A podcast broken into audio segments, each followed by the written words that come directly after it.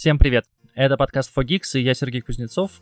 И сегодня у меня в гостях Иван Звягин. Ваня, с момента нашей последней встречи в этом подкасте у тебя изменилось место работы. Раньше ты был главным редактором Хабра, а теперь главный редактор РБК Трендов. Расскажи, как изменилась твоя жизнь, про что пишут тренды и что вообще у вас происходит. Здоров.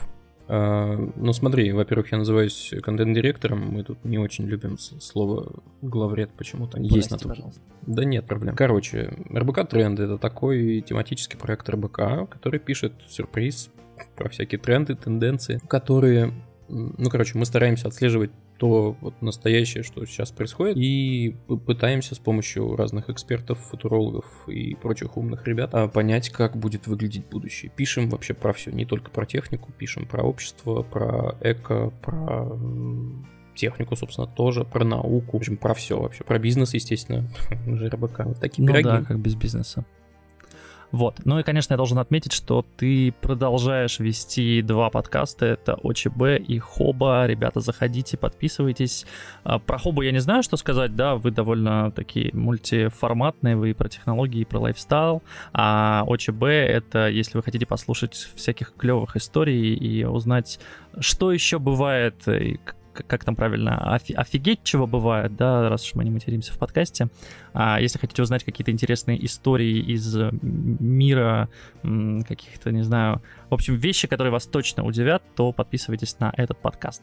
Ну, а мы начинаем, а, и я первое, что хочу тебя спросить, несмотря на то, что у нас был special special со Светланой Пермяковой, а, но про Apple на этой неделе говорят все, я уверен, что вы в трендах тоже как-то освещали, ну или поправь меня, не освещали а, тему презентации Apple и новых iPhone 13 и прочих гаджетов, которые показали. Что ты думаешь про это вообще? Какое будущее у компании? Потому что, ну, я видел много спорных а, заявлений после выхода новинок. Кто-то говорит, что нет, все, значит, Apple перестала делать революцию. Кто-то говорит, что да нет, все нормально. То есть там инвесторы какие-то сказали, что м, все хорошо, м, как бы мы просто ждем начала продаж, акции вернутся. Ну, то есть мы же в курсе, да, что каждый раз после анонса каких-то новых устройств э, Тимом Куком э, и до этого Стивом Джобсом э, акции компании падают, потом, когда начинается старт продаж через где-то неделю, полторы-две, они снова взлетают и, как, как правило, выше прежнего. Что будет в этот раз? Хочу услышать твое мнение, аналитику и все-все-все. Да, дядь, ты, конечно, я не то чтобы был великим аналитиком, а, однако, должен признаться, что у меня ну, есть акции Apple, и я думаю, что стоит, наверное, еще немножко докупить, раз уж такое дело. Действительно, они каждый раз падают, потом каждый раз отскакивают обратно и растут выше.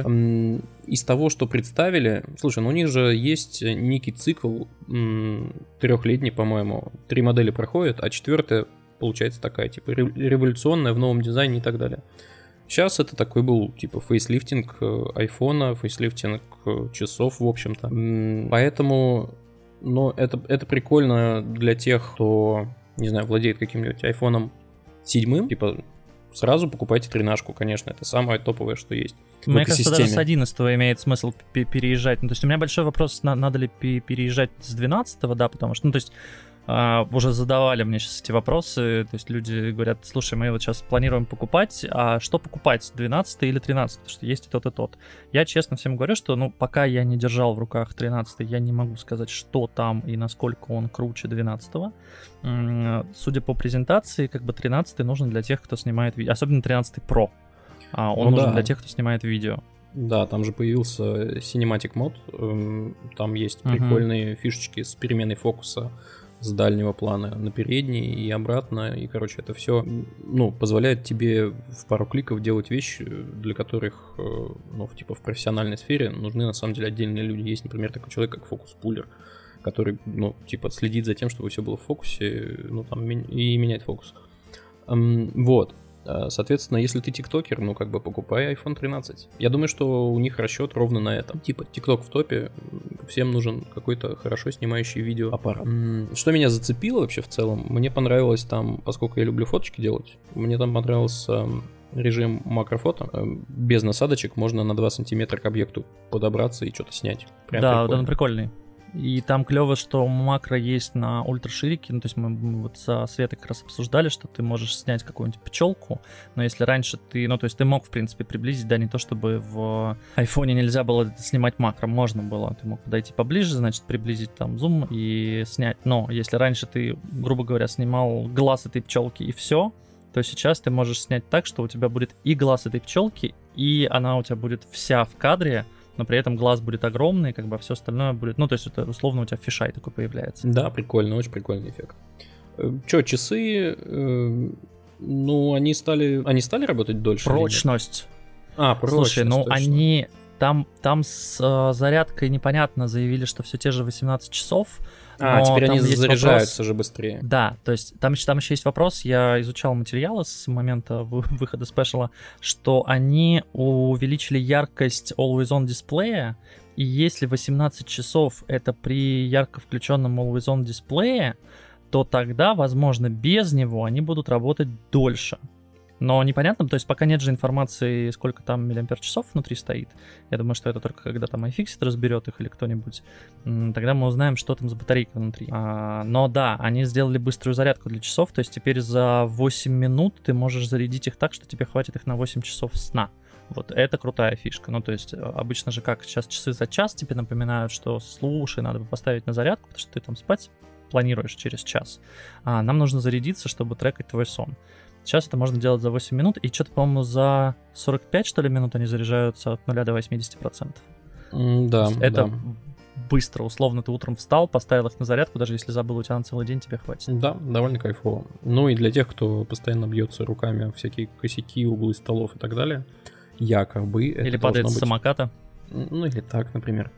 Якобы это должно быть покрепче, чем раньше. Но только потестив мы узнаем, как это будет на самом деле. Все так. А скажи, пожалуйста, что по планшетам? То есть э, мы с тобой уже говорили вне подкаста, и ты высказывал, что у тебя есть вопросы к iPad mini. Я все же считаю, что это мне оба планшета просто нравятся. Мне нравится iPad обычный, который обновили как, ну, наверное, самый недорогой, самый доступный планшет Apple на данный момент, потому что я смотрел, что он 30 тысяч стоит. По-моему, дешевле особо нет. То есть ты за 30 тысяч можешь купить действительно классное современное устройство. Да, там не самый топовый проц, да, там нет, э, по-моему, Face ID, да, то есть там только Touch ID в круглой кнопке Home, но при этом для учебы, да, студенту там второго-третьего курса это будет и, и плюс к нему можно купить клавиатуру, да, и набирать на ней там лекции. Да, аксессуары Это удобная есть. история.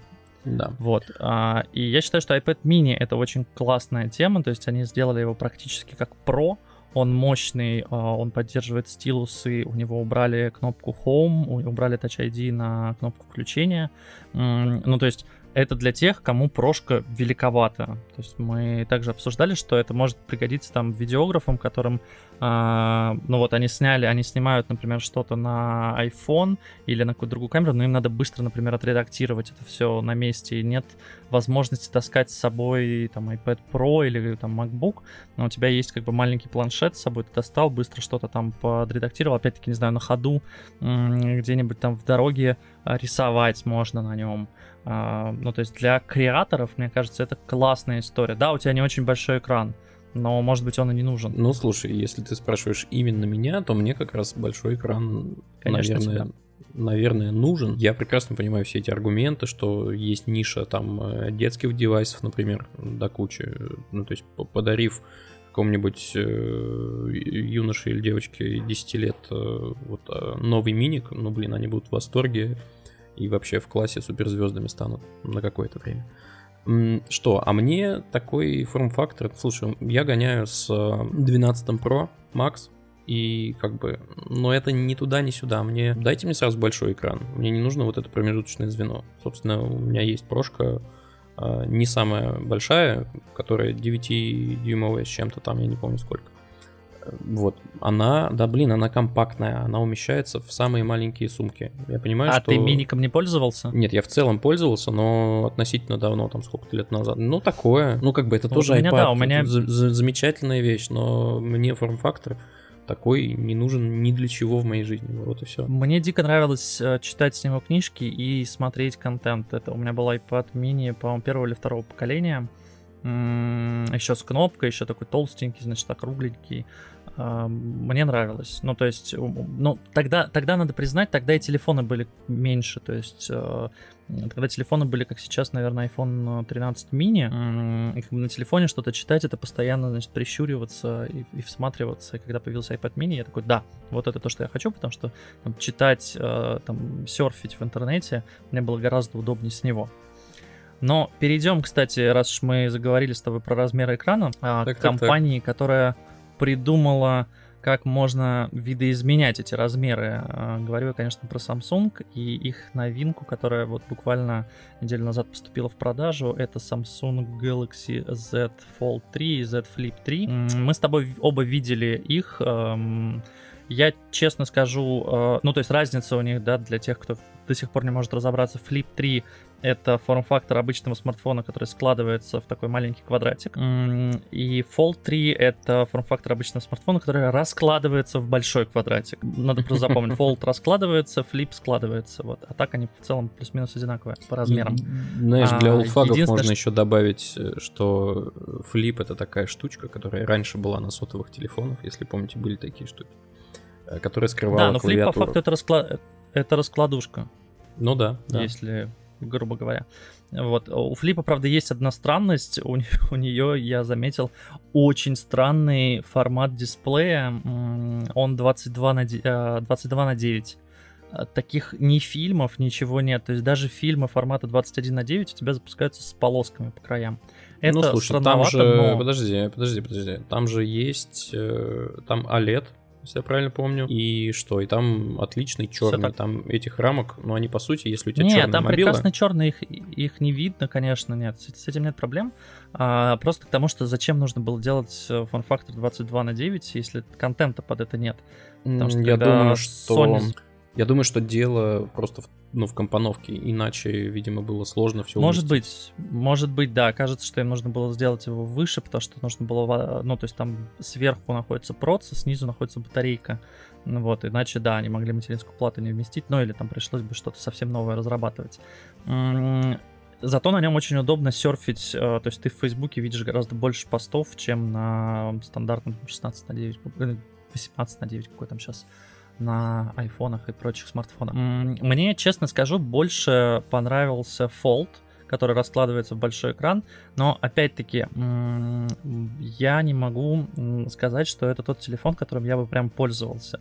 Мне нравится технология, мне нравится, что Samsung не бросил эту идею и продолжает ее развивать.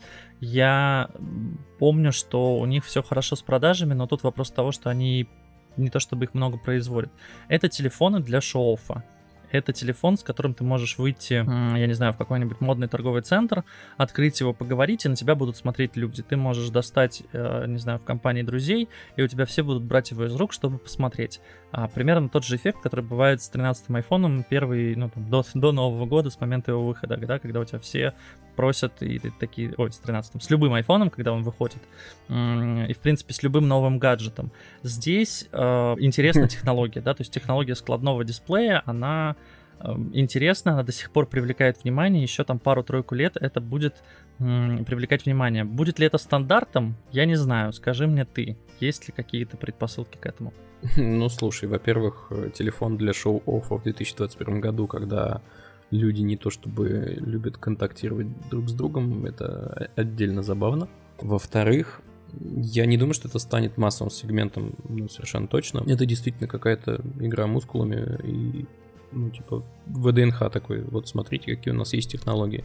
Потому что, ну, технологии ну, смотри, сам... технологии, да. Ну, ну да, слушай, мне очень понравилось в этой модели больше даже, чем складная история э, с камерой, которая находится прямо под дисплеем. Я понимаю, вот что экранная там... камера, да, это... Я понимаю, что там вот эта область э, с пикселями более крупными, чем обычно. Видимо, пока не научились. Э, но, например, Xiaomi, насколько я знаю, у них же есть какой-то э, телефон, у которого пиксели там уже прям поменьше-поменьше, и это совсем незаметно. Вот это очень круто, конечно. Но тут, понимаешь, есть, например, проблема, что, ну, во-первых, ждали эту подэкранную камеру от 13 iPhone, я все никак не могу отпустить эту тему. Есть проблема того, что, например, Face ID, вот, э, значит, все то, что там устроено, оно не может вроде как работать из-под экрана. То есть камера, да. Грубо говоря, ты же знаешь вот эту историю, когда когда у людей массово были фотоаппараты с объективами, да, сейчас это все заменили телефоны, но когда вот были, значит, и мыльницы, и зеркалки, и все прочее, это было распространено, у каждого практически в квартире, да, был, был такое устройство, чтобы делать фотки и потом их оцифровывать. Ну, там довольно быстро, правда, появились э, телефоны с нормальными камерами. Но был такой миф, точнее не миф, а был, была такая поверье, я не знаю, как это назвать, в общем, что нужно протирать регулярно линзу, что нужно, значит, чтобы у тебя там не было ни единой пылинки. Я вот помню, что у меня там отчим, он всегда такой смотрел и щепетильно, значит, такой, нет, нет, нет, ты что, здесь, значит, там три пылинки, это испортит тебе кадр, все. А потом был тест какого-то фотографа, который а, решил это все опровергнуть и говорил, что, слушайте, да вот бы наружная линза, она вообще там, в принципе, для защиты служит. Понятно, что если вы там разобьете несколько стекол внутри, то у вас, ну, просто не сфокусируется как бы, объектив. Но типа царапины и э, там пылинки на внешней стороне стекла типа ни на что вообще не влияют, потому что камера фокусируется сильно дальше, и это все размывается. И он э, планомерно разбивал, царапал себе эту линзу, доводя до какого-то абсурда, знаешь, ну, то есть до какого момента можно будет снимать э, фото, и оно не изменится. И этот момент наступает, когда у него там типа в хлам было разбито это стекло, когда уже ну просто там типа практически ничего не осталось. Он там сбоку разбивал, я помню, а, там в центре и так далее. И здесь такая же история, то есть камера, она не фокусируется у тебя на стекле, поэтому на нем можно даже что-то, ну и потом, когда она запускается, там черные становятся пиксели, но она угу. на них не фокусируется, и она смотрит как бы сквозь них а, дальше, потому что фокусное расстояние у нее сильно, сильно дальше, чем вот это там 1 миллиметр, который или может даже меньше 1 миллиметра. Поэтому это окей. Но что касается, например, каких-то инфракрасных э, там лучей, которые должны просканировать твое лицо и определить его объем, э, или каких-то еще штук, то вот здесь, конечно, возникают э, вопросы и трудности. Смогут ли это изобрести? Сможет ли когда-нибудь iPhone избавиться от э, надэкранного этого выреза?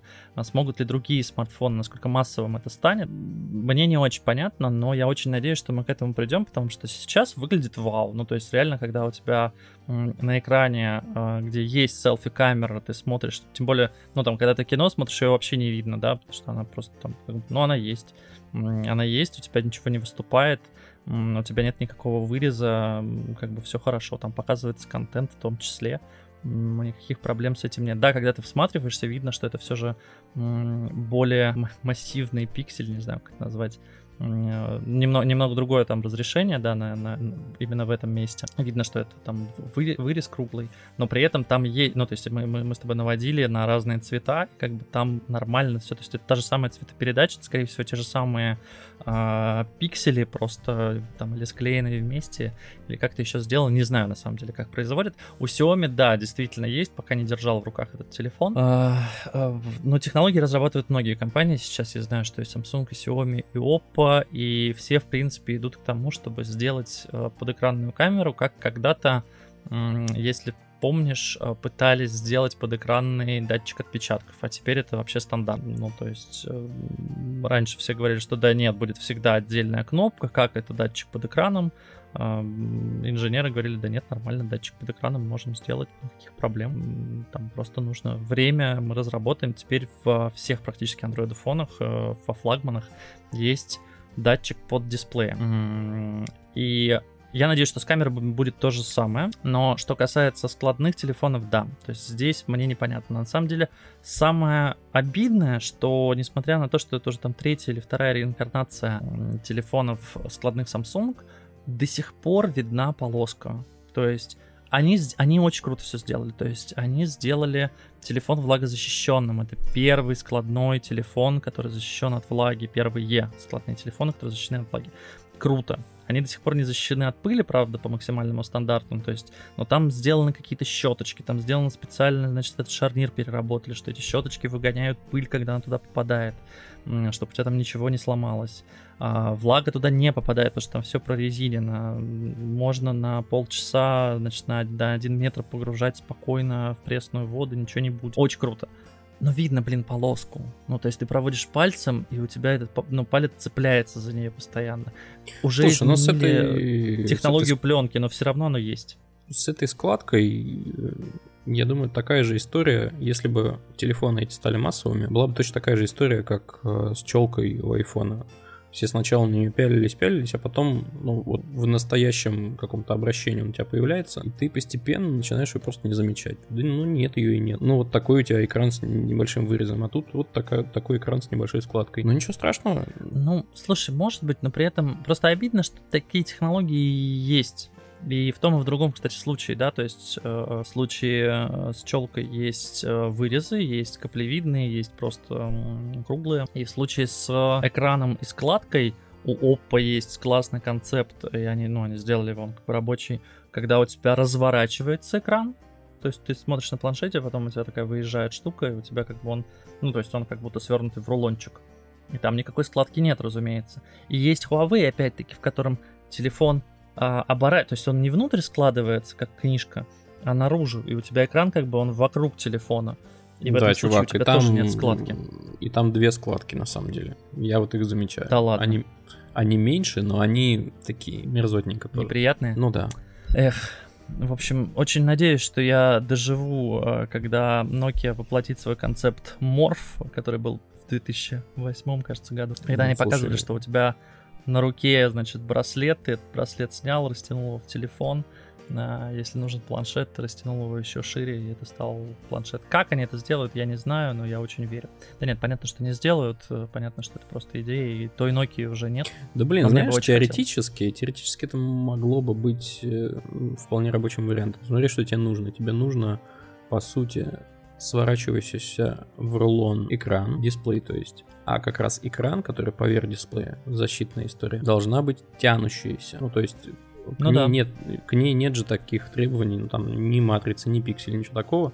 Это просто защитная пленка, которая может быть какой-то полимерной, которая может растягиваться.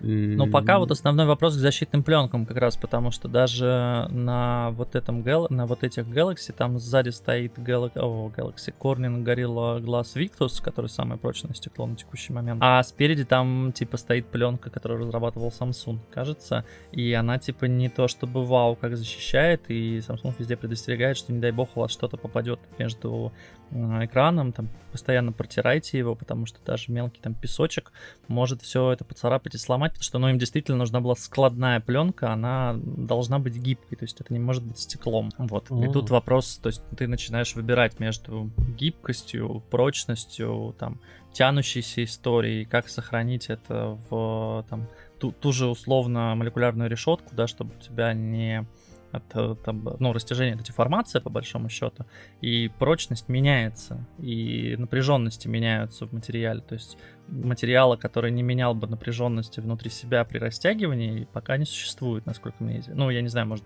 э, какой-нибудь, если мы говорим про полимеры, какой-нибудь э, этот э, лизун, или как они там сейчас называются, эм, хэндгам, а, который полуньюзновская жидкость, полу там слайм, полу что-то Ну да, еще. да. М, Вот, может быть, у него не меняет. Хотя тоже меняет, то есть он, он же рвется в какой-то момент, и там от силы натяжения тоже это может зависеть. Слушай, В общем, он рвется, но потом он же объединяется как... э, ну, Я бы не хотел как- такое носить в кармане, давай так. Ну, то есть, если да. за этим будущее, пожалуйста, я буду ретроградом и останусь со старым, э, со старым добрым, не знаю, айфоном, классическим телефоном. Я к тому, что я сейчас походил с обоими телефонами, мне удобней. Ну, то есть, флип я раскладывал, складывал несколько раз, но чаще всего он у меня просто лежал на столе разложенный, а фолд я пользуюсь просто внешним экраном у него. Ну, когда вот мне надо кому-то показать, что смотри, это оказывается раскладной телефон, я такой, смотри, это раскладной телефон. А так я даже видео смотрел на нем на обычном экране. Но прикольно, прикольно. Вот в том плане, что вот потрогать э, технологию складного м, смартфона э, с гибким дисплеем. А Мне нравится, что это пришло в консюмерский мир, и что это развивается, и что это не стали бросать, потому что, ну, были предпосылки к тому, что это все быстро закончится. Давай уйдем вообще в, кос- в космические истории. А, И говоря космические, я не преувеличиваю. SpaceX тут недавно запустила у нас в космос а, не космонавтов, как они заявили, а запустила туда ученых. Мне кажется, ты знаешь про это больше. Расскажи, пожалуйста, зачем они это сделали, что они там будут делать. Ну, слушай, на самом деле это не то, чтобы прям дохера ученые. Нет.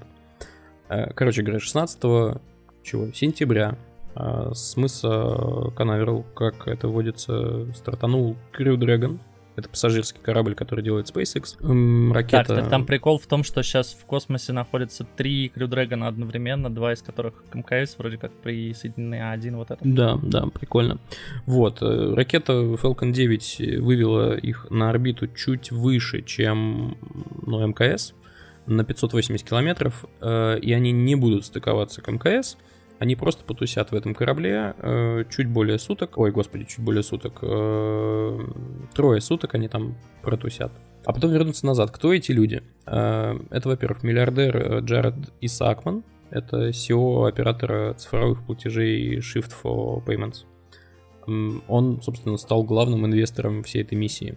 Э, помимо него в составе экипажа исследовательница геофизик 51 э, года от роду, 42-летний ветеран ВВС США и 29-летняя эм, помощница врача в детской больнице. То есть вообще команда-то разномастная. И не то чтобы это прямо все ученые. Ученая там одна, тем более на геофизике. Не, ну я к тому, что они же не просто там будут э, наблюдать за Землей с высоты, значит, э, МКС, а, делать фотки в Инстаграм, а там же у них обсерватория какая-то есть, они там будут какие-то исследования проводить вот эти три дня. Ну, в принципе, да, что-то они там должны делать, но вообще это скорее такая веха в развитии космического тури- туризма в большей степени, чем какие-то, ну, по-настоящему научные исследования. Ну, то есть что... пока это просто потестировать, могут ли не особо подготовленные люди слетать в космос, и все ли с ними будет хорошо?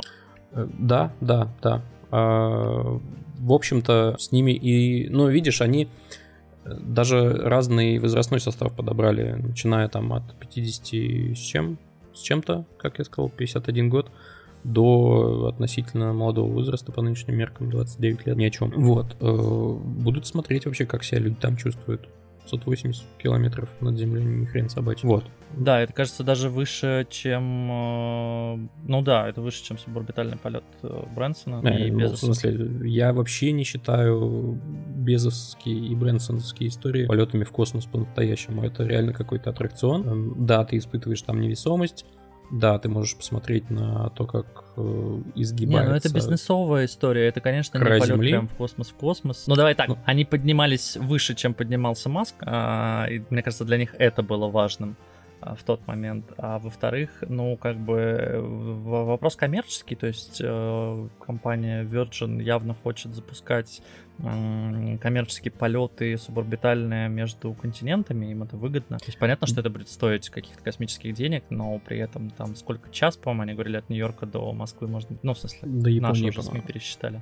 До Японии, да. Ну, то есть, ну, как бы 8-часовой перелет у тебя сокращается до часа, это, ну, это очень круто. Не 8, 10-12 часовой даже. Да, да, да. Короче, я думаю, что они просто тестят э, и смотрят, как обычные, в общем-то, люди будут реагировать на начальные перегрузки на старте и при снижении. Вот. Угу. Ничего специального в космосе, поскольку они не делают, я повторюсь, э, поэтому мне кажется, что фишка, в общем-то, в этом. Клево. Ну, мы в любом случае через пару, получается, через там один день. Э, кажется, выйдет завтра, поэтому да. Э, следите, в общем, за новостями, когда будут эти ребята спускаться. Я уверен, что, ну, то есть это, по сути, первые, ну, не первые космические туристы, да, уже были э, космические туристы, но первые космические туристы, запущенные не с космодромом Байконур, скажем так, а, и запущенные коммерческой частной компанией в космос, настоящий космос. Я уверен, что у них, кстати, ну, я не знаю, есть ли у них интернет, там, ну, по идее, должен же быть, да, он там как-то... Обычно они могут выкладывать в Инстаграм, но непонятно с какой задержкой. А, но я уверен, что у них в Инстаграме будет просто тонны фотографий, поэтому ищите этих людей в соцсетях, э, фоловьте. Явно там будут очень крутые виды э, с разных э, сторон капсулы, в которые они путешествуют. А мы идем дальше, и на самом деле следующая новость, следующий гаджет, э, который я хочу с тобой обсудить, а, это не новая история. Мы такое уже видели и видели давно. Но кажется, за этим есть какое-то... Кажется, пришло время для этого. А в одном из прошлых выпусков я рассказывал про очки Facebook и Ray-Ban, а сейчас пришло время очков Xiaomi. И с точки зрения технологий они, конечно, поинтереснее, потому что это все же смарт-очки, в которых есть, значит, дисплейчик, на который выводится всякая информация. и они не, скажем так, они не выглядят как что-то футуристичное, как непонятно, непонятный гаджет у тебя на лице, как Google Glass. Хотя мне очень жалко этот продукт, на самом деле. Мне я несколько раз пользовался им, игрался. Основная проблема там была в батарейке, да, потому что они пытались сделать элегантный, э, элегантную вот эту вот рамку, а, круто очень придумали вот эту вот призму квадратную, в которой ты видишь, а окружающие не видят, что там происходит. А, но было странно, было сложно в нее фокусироваться, была не очень понятная навигация, то есть там только свайпы, тогда, по-моему, голосовой помощник еще особо не работал. Android тогда был тоже на каком-то таком, то есть Android 5-6 на зачаточном достаточно уровне. И основная проблема была, да, в том, что они не могли впихнуть большую батарейку в корпус, и все, кто мне давали пользоваться Google Glass, у них всегда с собой был огромный какой-то powerbank, или они провод вставляли в розетку, потому что они говорят, ну, все, там, типа, полчаса они работают э, активного использования, все, потом они разряжаются. Я так понимаю, что, ну, с аккумуляторами за последние 10 лет э, скачок произошел. Расскажи, пожалуйста, Вань, э, смотрел ли ты презентацию, ну, даже не суть, знаешь ли ты, что это за очки и что в них крутого? И вообще, есть ли будущее? То есть вторая компания за последние две недели выпускает э, умные очки. Казалось, что это э, история больше про, наверное, какой-то AR а, и как, какую-то профессиональную деятельность, типа там медицину, когда ты можешь смотреть какие-то подсказки, но здесь это кажется консюмерский продукт, как и у Фейсбука. Неужели нас снова ждут э, значит, люди, э, ходящие в очках э, и пялящиеся в экраны уже без телефона? Слушай, ну смотри, какая история. Во-первых, это целый новый большой рынок. Прикинь, если в какой-то момент появляется Тим Кук на сцене, я сейчас говорю в целом про рынок вообще, но Apple, наверное, как такой некий драйвер этого рынка появляется и говорит, Ребзя, у нас очки. И все такие... Мы ждем в следующем году уже, да. Мать твою, я ходят. хочу, да, я хочу купить это. еще один гаджет, то есть не заменить свой старый телефон, а в, к телефону купить еще один гаджет. И это, а вот блин, вопрос, а зачем тебе нужен будет телефон, при том, что у тебя есть очки? Смотри, мы обязательно доберемся, во-первых, до Xiaomi очков. Но если говорить про концепты, которые вроде бы кто-то когда-то видел э, у Apple, то процессорные мощности в их случае якобы должны располагаться да, на телефоне. У них есть mm-hmm. Bluetooth LE, у них есть, э, ну, короче, у них есть свои протоколы для передачи там картинки, не картинки, звука, не звука. А это будет просто дисплеем, который не нужно будет даже доставать. Он в принципе, всегда на тебе. Вот, такая может быть. Но я вижу клевую, я, я вижу клевую связку с часами. То есть часов же сейчас можно много чем управлять. И в большинстве случаев, ну вот чего мне не хватает, да, у меня нет вопроса там, как ответить на сообщение с часов, вот то, что сейчас показали там функцию с клавиатуры. А, ну, Это отдельно смешно. Клево, я не буду, конечно, набирать текст на клавиатуре, но мне иногда нужно а, посмотреть какое-то видео, и вот я не могу, или там картинку прислали в Телеграм, и не всегда я могу посмотреть это с часов, потому что, ну, маленький достаточно экранчик. Когда у тебя этот экран прямо перед глазом, кажется, что там это, ну, чуть больше возможностей. И вот если, ну, то есть музыкой я могу управлять с часов, для большинства задач мне телефон даже не нужно доставать. И вот я вижу какой-то, ну, то есть если у тебя в кармане лежит телефон, который связан с очками и часами, и ты с часов нажал кнопочку, и тебе, например, показал а, какой-нибудь ролик, или ты почитал какую-нибудь статью на очках, вот в этом плане, да, это очень крутая тема. Но у меня тут вопрос, а почему, эм, почему же тогда не взлетели Google Glass? Ну, то есть понятно, что... Ну, то есть, зачем компания закрыла это направление? Они же сделали, по-моему, две версии. Да, они не запускали их даже в продажу, они там только для инженеров. И почему Google сейчас-то ничего не пытается делать в этом направлении? Ну, вроде технологии шагнули вперед. Я бы не сказал, что очки тогда обогнали э, свое время. Но даже если так, ну, сейчас-то, ну, давайте.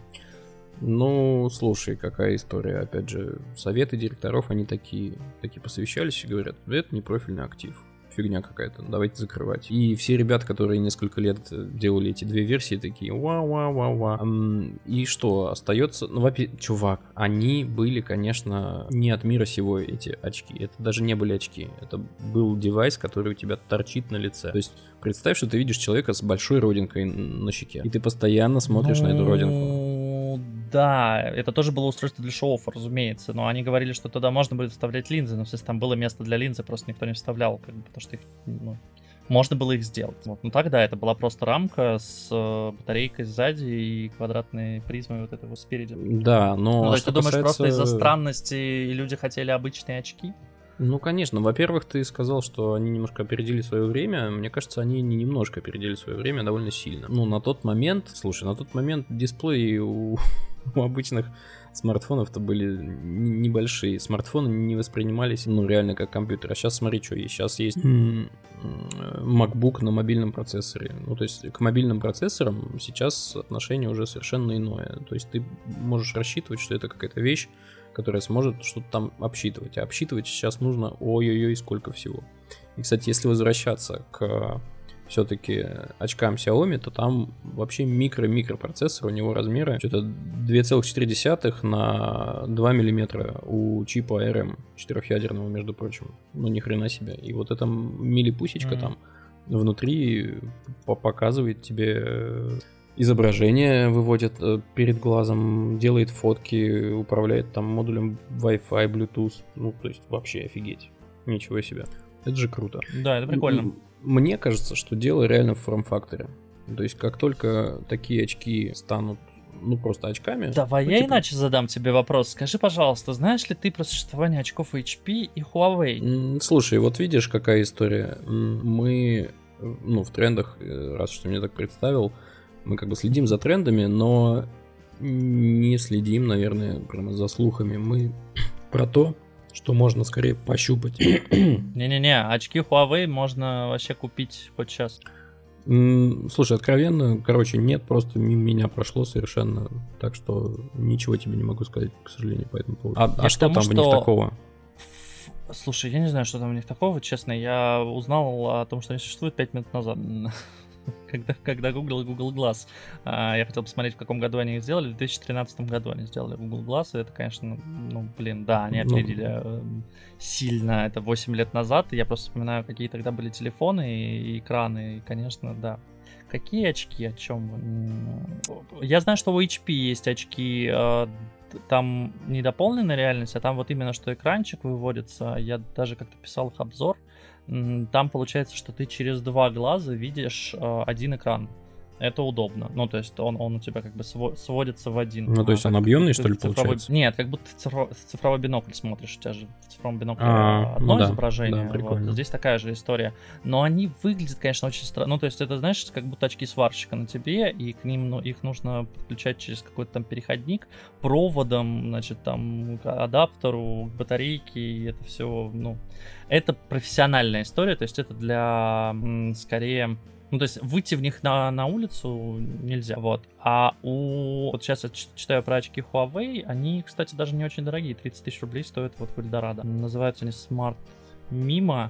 У них есть, значит, датчик касания, датчик сжатия диафрагмы, чтобы это ни было датчик проведения, то есть есть какой-то элемент управления, есть динамик, управление жестами. А, ты знаешь, а у них ничего особо нет, у них даже нет камеры, кажется.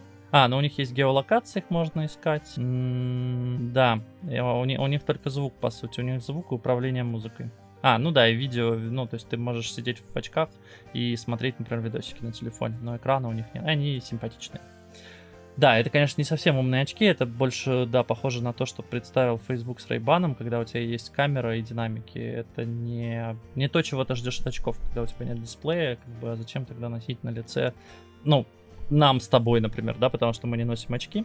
Зачем носить что-то дополнительно на лице, если вот у меня есть смартфон и у меня есть отдельно наушники? Меня, в принципе, это устраивает. Слушай, у меня отдельный вопрос, на самом деле, к, зак- к законодательству многих стран, в частности России. Вообще в России такого, такого класса вещь будет считаться шпионским гаджетом, и что делать с сертификацией, я честно говоря, пока не знаю. Так нет, сделали же, ну, в смысле, Facebook сразу сделал правильно. И да, кстати, в случае с Google Glass это был косяк. на тот момент э, Facebook сказал, что у нас там две горящие точки. Ну, то есть при съемке ты будешь, э, ну, то есть человек, который тебя увидит, он будет видеть, что у тебя на очках что-то ярко горит. То есть как на любой камере у тебя должна быть э, по законодательству должен быть светодиод, который сигнализирует о том, что тебя сейчас записывают. Тут такая же история. Другой вопрос, ну, что ты можешь это да. заклеить, но ты можешь заклеить это где угодно. Не, ну, то есть хорошо, торчащий тогда... телефон из кармана тоже может что-то снимать, и на нем ничего не будет светиться, например, сейчас. Хорошо, вопросов нет. Ну, они, они написали, они говорят, мы не можем, типа, контролить, что пользователь не заклеит, но мы, типа, со своей стороны сделали, как бы к нам, как производителю, претензий нет. Ну, им иначе бы таможня даже не разрешила ввозить это ни в какую страну, а производят они явно это в Китае, а, вот, э, потому что нельзя у нас перевозить, если ты пробовал с Алиэкспресса заказывать, э, а я как-то пробовал заказывать, мне нужна была мини-камера, в личных целях никакого шпионажа, просто я хотел повесить в коридоре камеру, и я не хочу вешать туда огромную, значит, умную камеру, которая вертится, хотел просто повесить маленькую. А мне пришло уведомление от таможенной службы, что такие, а, а поясните, пожалуйста, зачем вам нужно шпионское оборудование? И я им написал, они такие, не, мы не пропустим. Ну, типа, нет, извините, как бы мы, мы не пропустим. Это 300, 300 рублей не так жалко, но, но тем не менее. И давай, наверное, выберем нам последнюю, последнюю, или как там правильно говорить, крайнюю, хотя не люблю это слово, а, новость. А, да, помимо того, что Apple, э, Xiaomi показали очки, очень много про Apple сегодня было, заговариваюсь. А Xiaomi еще представили новый телефон, а, но я так понимаю, что телефоны тебя не очень интересуют, но если хочешь, давай про них чуть-чуть поговорим. Ну, э, если там есть что-то сногсшибательное, что потенциально нет, может изменить мир, то, конечно, нет. давай поговорим. Но если нет, Слушай, то у них довольно прикольный дизайн камеры, там один объектив больше, один меньше, и они типа вдохновлялись пленочными фотокамерами. На самом деле забавно, э, презентация Xiaomi произошла, прошла на один день позже презентации айфонов, они, э, то есть там есть режим, который называется, сможешь ли ты догадаться, как? Cinemagic, почти как Cinematic, но Cinemagic. Нет, из э, крутого, что они показали, это зарядку 120 ватт. А, О, вот знаю, это круто. Мне кажется, телефоны Xiaomi будут скоро заряжаться за минуту до 100%. А, ну, то есть сейчас у них сейчас-то у них уже какой-то э, умопомрачитель. Нет, в целом они показали довольно крепкий флагман 11T Pro, 120 Гц с адаптивной синхронизацией дисплей клевый, покрыты, значит, стеклом Victus, как, как и везде, как и все флагманы. Dolby Atmos у них, новый чип, почему-то, кстати, Mediatek. А, а Mediatek mm. у 11 прошу прощения, да, у 11 Pro Snapdragon 888. Я, кстати, не очень понимаю, почему-то 888 Plus не ставят во флагман. То ли там что-то нашлось, надо, кстати, про это прочитать а, то ли там, а, то ли на что-то с тротлингом или перегревом, но вот за последнее время, ну то есть в Samsung Galaxy S21 Ultra, по-моему, поставили, и все, и больше я ни в каком флагмане его не видел. Ну и, конечно, а, Xiaomi, как и последние, наверное, несколько лет, в этот раз тоже напирает на то, что у них самая крутая камера, у них 108 мегапикселей, что, в принципе, тоже не очень, не, не то чтобы новинка. 108 мегапикселей уже было, а, но вот Теперь это есть в Xiaomi 11T Pro. Крепкий, хороший смартфон из, ну, реально клевого, то, что я могу сейчас увидеть, это 120 Гц дисплей и это 120 Ватт зарядка в комплекте, как я понимаю, можно будет 17 минут, 17 минут до 100%. Xiaomi Hypercharge. Вот это реально круто. Это прям Вот это клево, здорово. да. Ну, то есть, когда ты можешь, э, не знаю, пока идешь в душ, кинуть полностью разряженный телефон на зарядку и снять его со 100%, вот это крутяк. Все остальное, ну, надо смотреть, надо смотреть, трогать, пробовать, а, что, что с этим будет. Ну и, конечно, мощная батарейка в 5000 мАч. Все, переходим к Тесле. А, расскажи мне ты, что там за киевлянин, что он смог сделать. А, рассказывай, короче. Короче говоря, все сейчас ждут э, бета-версию Full Self-Driving да. э, автопилота в Тесле. Um, они для начала должны это раскатать только в некоторых штатах США, и стоит это будет 10 тысяч, э, ну, единовременно или 200 баксов в месяц по подписке. Вот, и все ждут, Ведь когда за же это появится. платить еще надо? Конечно. Я думал, это просто апдейт. Ну, это, конечно, просто апдейт, но он денег стоит. Да блин. А, ну, вот такая история. Ну, 10 тысяч. Ну да, это как бы... Довольно мало. дофига. Это сколько? 700-800 тысяч рублей. Короче говоря, пока все ждут, э, каким-то образом YouTube-блогер из Киева раздобыл эту бетку уже сейчас. А Ее еще нет в продаже. И он устроил тест-драйв, собственно, этой бетки. Э, В этом режиме на экране э, Теслы показывается, что происходит, как она вообще понимает окружающее пространство. Он делал это вечером в центре Киева. И в целом получилось, что тестовая версия сейчас более или менее годится для поездок по ночному городу. Но при том, что движение не было интенсивным, там не было каких-то сложных развязок, эм, тачка себя не очень Погоди, и уверенно. оно годится, получается, не в Штатах, где... Потому что у меня почему-то было ну, ощущение, что эта штука может работать только ну, заточенная под э, разметку там знаки, которые в Штатах используются. Все же у нас немножко разные правила, да, немножко по-разному все это выглядит. А, условно, там желтое у нас белое, но я так понимаю, что это не важно, да? Ну, судя по всему, нет. Э, Даже там, где разметочка немножко подстерта, он все равно понимает, что вот тут разметка была, там разметка будет, но он видит довольно далеко вперед. А вот так вот по, по этой траектории едут другие тачки, значит, здесь полоса. Но это все прогностические модели э, нейросетки, которая сидит там внутри где-то в багажнике. Оно пытается понимать пространство вокруг себя. Вот, и что оказалось? Что она едет не очень прям уверенно, не набирает э, сильно скорость. Она жмется к середине э, проезжей части. На сложных участках вообще притормаживает, но в целом она как бы справляется. Ну, то есть она ведет себя адекватно. Никто в нее не впилился, чувак проехал, все хорошо. Как он это смог сделать за пределами штатов, э, ну, в общем, понятно, она не то чтобы для продажи, она получается немножко хакнутая. Вот так он смог это сделать.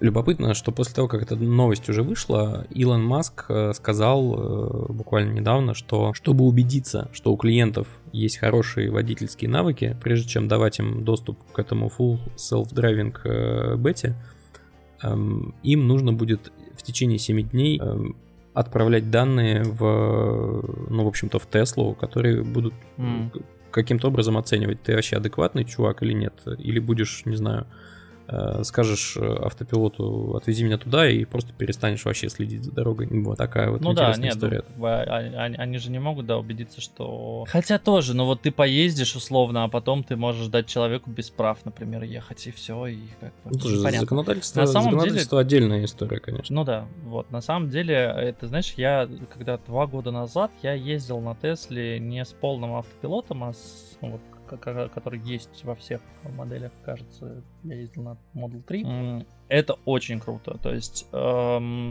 Единственное, что она не понимает, то есть она знает, что э, перед тобой едет машина, что за ней надо притормозить. Она максимально, конечно, безопасно себя ведет, несмотря на то, что в ней, конечно, заложено очень много мощи, и она разгоняется же вообще беззвучно практически. То есть ты просто нажимаешь педальку, и как бы у тебя машина едет. То есть мотор, э, там, там же ничего не взрывается, как бы, ну, он, да, он как бы звук определенный есть, но это не звук бензинового или там дизельного, тем более Ну, Кстати мотора. говоря, кстати говоря, хочешь прикол, они добавили в какой-то из последних прошивок Есть звук, да. да, во- возможность выводить звук. У них даже динамик Да-да-да. специальный есть. Да, ну потому что это э, на дороге, особенно ночью, лучше бы слышать, что приближается автомобиль, а ты, ну, какой еще звук ты будешь выдавать? Ну, можно вот такой. А, там, при, причем, по-моему, есть разные варианты, там, типа, дизельный, там, ро, ро, родстера какого-нибудь старенького и что-то еще. Да, да, да, да, да. насколько я понимаю, можно даже загрузить что-то от себя при большом да, желании. в общем, и мы э, в разрешенном для этого месте разгонялись с нуля до соточки.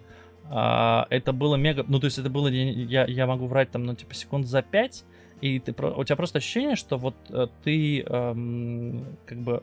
Ты не в автомобиле сидишь, а у тебя какая-то компьютерная игра, и ты вот там нажал кнопочку, значит, и тебя куда-то понесло, и ты, ты в VR находишься.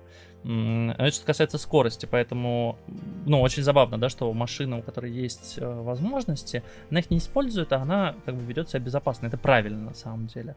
А, и там жаться к середине дороги это правильный вариант, потому что справа, ну, слева совсем опасно, справа тоже как бы, ну, опасненько, плюс там могут ехать более медленные машины, и придется их огибать. Центр полосы, это, точнее, центральная полоса, это всегда оптимальный да, выбор. Да. А, и с точки зрения а, автопилота, а, вот я помню, что тогда, то есть э, я пытался, там это ассист, по-моему, называлось, то есть я пытался как-то перестроиться сам а, в левую полосу, когда я видел, что там, типа, едет грузовик. Ну, то есть я понимал, что я делаю, а, я осознавал, что я успею повернуть обратно, я слегка повернул руль влево, ну, то есть я понимал, что я успею, если что, вправо его дернуть обратно и вернуть в свою полосу. Она не дала мне этого сделать. То есть я повернул руль, и а, вот буквально колесо выехало только на, на полосу влево, она увидела в камеру, что там грузовик, и меня тут же вернуло в ту же полосу. Ну, то есть mm, я не смог прикольно. перестроить, хотя грузовик был, типа, еще сзади, ну, то есть я не прям в грузовик встраивался, да, он сзади был. Я как бы включил поворотник, все, что я перестраиваюсь, как бы она такая, нет,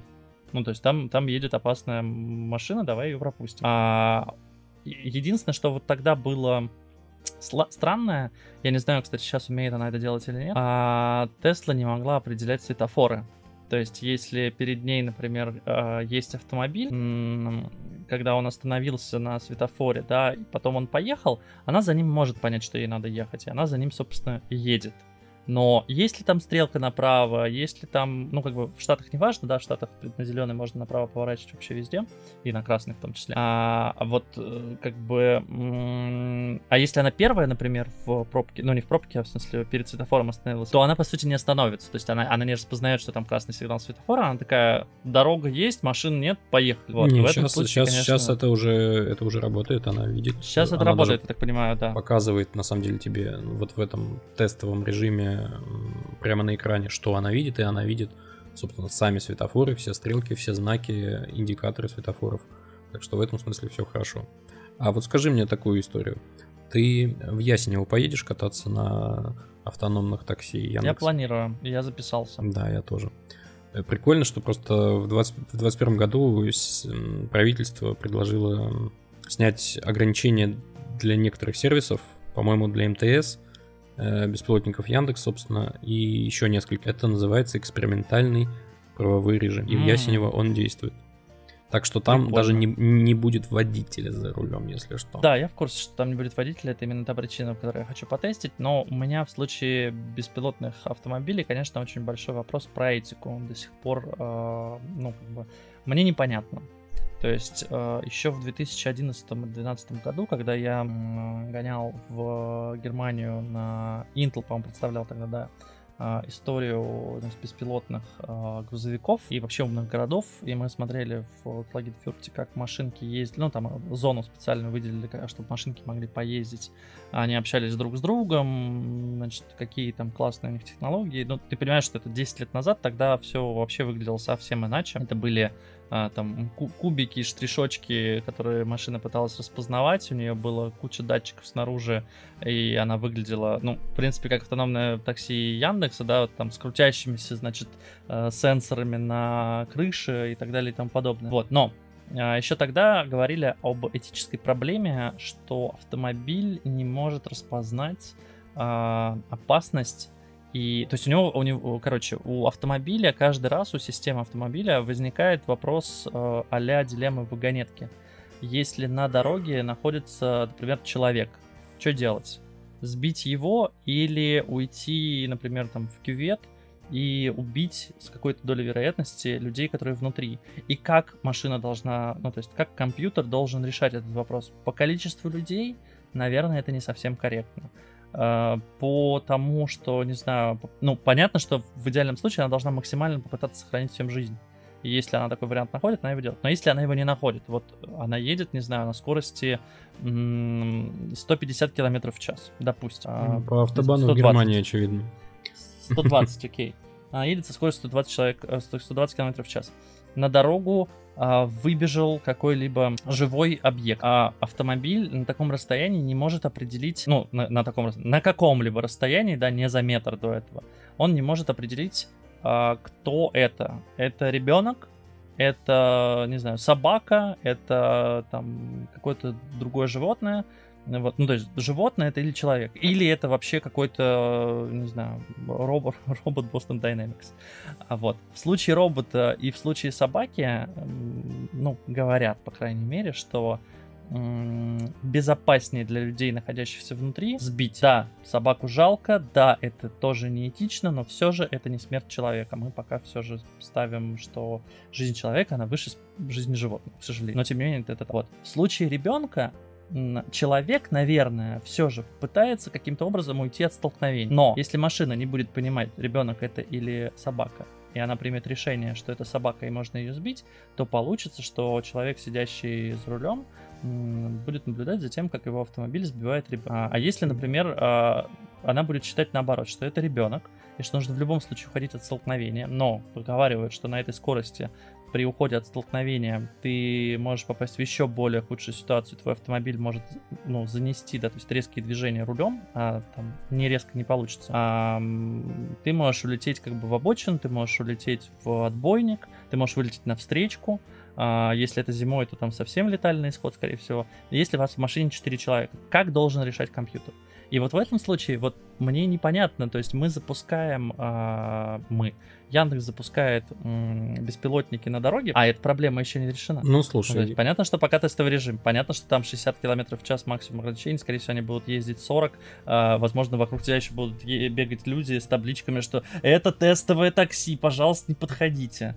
А, я подозреваю, что это так будет но в целом вот до прихода это в массовую историю, да, то есть у Тесла же тоже, ну, как бы они говорят о том, что нельзя сидеть не за рулем, то есть в любом случае должны сидеть за рулем, и в случае чего вы должны отреагировать. И на самом деле вот этот авторежим в Тесле отключается максимально, по-моему, просто, типа ты только на тормоз жмешь или на что-то, она тут же вырубает все системы и говорит, такая, теперь ты, типа, я снимаю всю ну, ответственность, да, видимо, да. что-то произошло, как бы раз ты нажал тормоз, раз ты, значит, что-то резко там решил поменять, значит, ну, типа, тебе видней. Как бы ты человек, а, ты там видишь во все стороны, у тебя ну, быстрее развиты органы чувств. Я не знаю, как бы это твоя Ну, подожди, подожди. Сейчас ты немножко подменяешь э, не понятие, но мне кажется, ты не до конца понимаешь, что тач, у тачки более развиты органы чувств, чем у человека. Она видит немножечко дальше. Она видит, во-первых, реально во все стороны сразу, а ты только вперед и немножко по бокам. Ну да, нет, окей. А, нет, я к тому, и, что... И самое главное, что дилемма, которая возникает, э, когда ты сам за рулем, она не решается тоже. Непонятно, что делать. Она не решается абсолютно. Она не решается, конечно же, никак. Но в этом случае, ну, условно, если ты сидишь за рулем, то ты сам, ну, давай, давай упростим эту дилемму. Ты едешь на огромной скорости, перед тобой ребенок. У тебя дилемма очень простая ты можешь или сбить ребенка, или умереть сам. Я не хочу, чтобы этот вопрос решала за меня машина. Ну, то есть я не хочу, чтобы машина убивала меня, потому что она решила по каким-то факторам, что это так. Ну, то есть... Смотри, э, для, для меня это будет э, вопрос реально э, того, чьей автономной тачкой я пользуюсь. Если это автономная тачка моя, вероятнее, хотя там тоже непонятно. Я просто хотел сказать, что в случае, когда ты сел в такси Яндекса, ответственность лежит на Яндексе. А вот когда ты купил Теслу, и включил такой автономный режим, вот там непонятно, на ком ответственность. Вот с Яндексом еще вопрос. А, ведь у Яндекса нет собственных такси, у них ведь все автомобили, этот автомобили таксопарка. И вот вопрос, вот эти автономные, ну все же ответственность будет лежать на Яндексе или на каком-то таксопарке, или вообще ни на ком, потому что за рулем не было водителей, ответственность на тебе. Не, ну э- Но эти это вопрос тачки... юридический. Эти они тачки, Яндексу принадлежат, да? Они, они Яндексу принадлежат, да. Окей. Um, ну, с ответственностью понятно. Я очень надеюсь, что ничего не произойдет. Uh, по поводу органов uh, чувств, да, и там датчиков, да, понятно, что у Теслы больше, но я говорю, все равно автопилот отключает. Но это как с uh, даже круиз-контролем, да, как только ты что-то нажал, типа, как только ты нажал тормоз, все автоматические системы, но это правильно по-хорошему, потому что ты можешь что-то заметить, я не знаю, тебе надо резко остановиться по каким-либо причинам. Ты увидел, не знаю, в лесу, что там, не знаю, раненый лось, ты хочешь ему помочь. как бы, конечно, машина должна дать тебе возможность это сделать, иначе это уже какое-то, ну, странное будущее Орвала, не знаю, кого-то еще какой-то утопии, где робот правит. Какой-то я робот, получается, да. Um, было интересно. Um, я надеюсь, что действительно, ну, Тесла запустит этот автопилот. Я надеюсь, что мы доживем до того времени, когда решат уже все и этические, и юридические проблемы. Но пока, насколько я понимаю, больше всего именно юридических, то есть с э, точки зрения государства, непонятно, как это все регулировать. Я очень надеюсь, что мы доживем да, до того времени, когда это все решится, и мы действительно будем ездить. А основное, в чем меня интересует, конечно, чтобы а, логистика заработала а, с помощью автоматизированных автоматических даже решений, потому что сейчас, ну, мне кажется, что не нужно столько водителей там большегрузных автомобилей, что это действительно могут быть какие-то автоматические системы, которые просто доставляют э, грузы, а при учете развития 5G они смогут подъезжать к каким-то складам, забирать там, другие роботы будут загружать им грузы в этот, и будет меньше гораздо и косяков со временем, и будет меньше гораздо историй с тем, что кто-то что-то где-то украл, кто-то что-то потерял, кто-то что-то разбил, потому что, ну, у робота все довольно четенько, и если это стандартные там посылки, то, ну, вряд ли... Понятно, что у него тоже может сломаться, но, скорее всего, качество доставок сильно повысится, а мы, ну, мир, который живет и который не может жить сейчас без перемещения каких-либо грузов, а, без перемещения там товаров из магазина в магазин, со склада в магазин и так далее и тому подобное. Поэтому я, конечно, верю в развитие этой индустрии в первую очередь, ну а потом уже и пассажирских перевозок. Хотя, может быть, нам уже скоро не придется вообще никуда ездить, а будем летать на каких-то огромных дронах, вертолетах э, и, прочим, и прочим, потому что воздушное пространство, а, аэротакси, как там тестировали в прошлом году, а, потому что воздушное пространство, конечно, еще свободно, и там невозможно никакие пробки, потому что если что, ты просто меняешь э, вертикаль. В общем, технологии развиваются, это клево. А, мы сегодня беседовали с Иваном Звягиным, контент-директором РБК трендом. Ваня, спасибо тебе большое. Спасибо, что позвал. Всегда рад тебя слышать. Это был подкаст Fogix. Подписывайтесь на нас во всех соцсетях, где можете нас найти. Читайте телеграм-канал. Ну и, конечно, подписывайтесь на подкаст во всех подкаст-платформах, где вам удобно и где вы слушаете подкасты. С вами был Сергей Кузнецов. Пока-пока, до новых встреч. Пакет, да.